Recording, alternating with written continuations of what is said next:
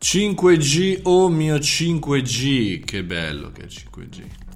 Insomma, questo è quello che ci dicono da un po' di tempo i diversi esperti. Intanto benvenuto, benvenuta sul podcast di Mario Moroni, che sono io. Se non sai chi sono, vai su www.mariomoroni.it e iscriviti alla community gratuitamente, ma poi insomma lo sai, c'è una piccola sorpresa di benvenuto. Ma detto questo, questo è il caffettino in cui chiacchieriamo di un po' di notizie, un po' come se dovessimo essere davanti alla macchinetta del caffè.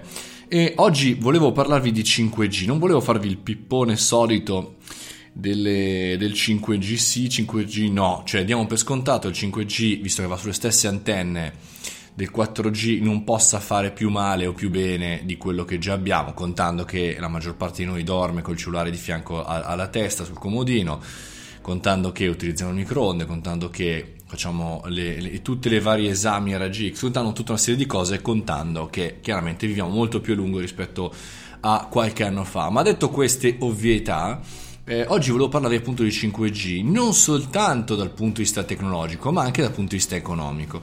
Allora, dal punto di vista tecnologico è chiaro che questo sarà necessariamente una grande sfida per quanto riguarda il nostro, il nostro mondo, il nostro mondo lavorativo, cioè basti pensare a quello che è accaduto negli anni eh, passando dal 3G al 4G. Non so se qualcuno se lo ricorda, ma io mi ricordo anche il passaggio tra rete GSM e, e dual band alla rete 3G, cioè un cambio epocale. Prima dovevi mandare un sms e ci impiegavi quello che ci impiegavi, ma potevi mandare solo quello.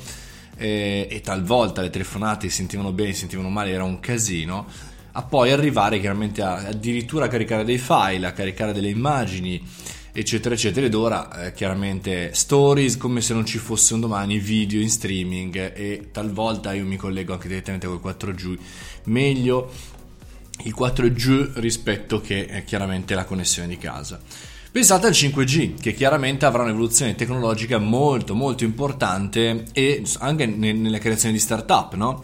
Perché se prima una startup come Instagram era quasi impossibile fino a qualche anno fa, perché voleva dire caricare continuamente, scaricare sul nostro device le immagini e anche i video da quando sulle stories, eh, pensate a quello che potrà accadere come nuove possibilità tecnologiche nel 5G. E questo diciamo lo diamo per scontato, ma noi tanto ce lo dimentichiamo. Non so per quale motivo, ma ce lo dimentichiamo. Però uno studio di Huawei, che chiaramente fa il suo gioco, cioè cerca di andare a capire eh, perché è una delle, diciamo, delle aziende internazionali più importanti per quanto riguarda questa innovazione che nei prossimi 15 anni, quindi 15 anni di attuazione del 5G, ci potrebbe essere un aumento del prodotto interno lordo che, eh, che, potrebbe essere molto importante, 80 miliardi in più per il nostro PIL. Ora, chiaramente questi sono dati fatti da chi ci vende il salame, non può dire che il salame faccia schifo, chiaramente, però ehm, è interessante perché secondo il report di Ernest Young non c'è soltanto Huawei eh, a, guadagnarne, chiaramente c'è anche molto, eh, molto di prospettiva. Per esempio, le, la stima di, di, Ernest Young dice che le reti mobile di quinta generazione potrebbero coprire il 30% circa della popolazione italiana entro il 2020, quindi entro un anno o più, e oltre l'85% entro il 2023.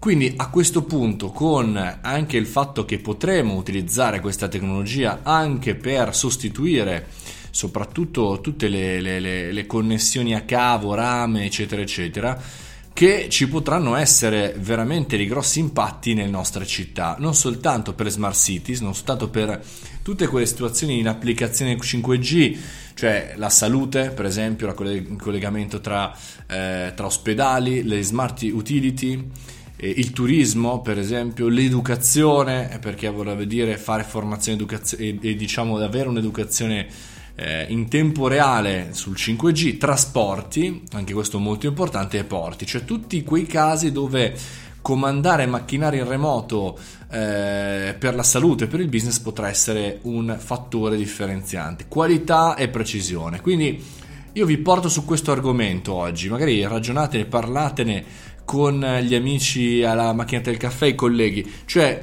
di essere in quella situazione dove ogni tanto, oltre a Barbara D'Urso che intervista chissà chi, anche ragionare su quello che potrebbe essere in realtà il nostro futuro a livello di PIL anche con la tecnologia, non soltanto reggere appunto notizie spam. Detto questo, vado a vedere quanto costa il nuovo iPhone, così no scherzo. 5G alla mano. Mannaggia, fatemi sapere cosa ne pensate. Ciao ragazzi, buona giornata, fate i bravi, mangiate le verdure come sempre.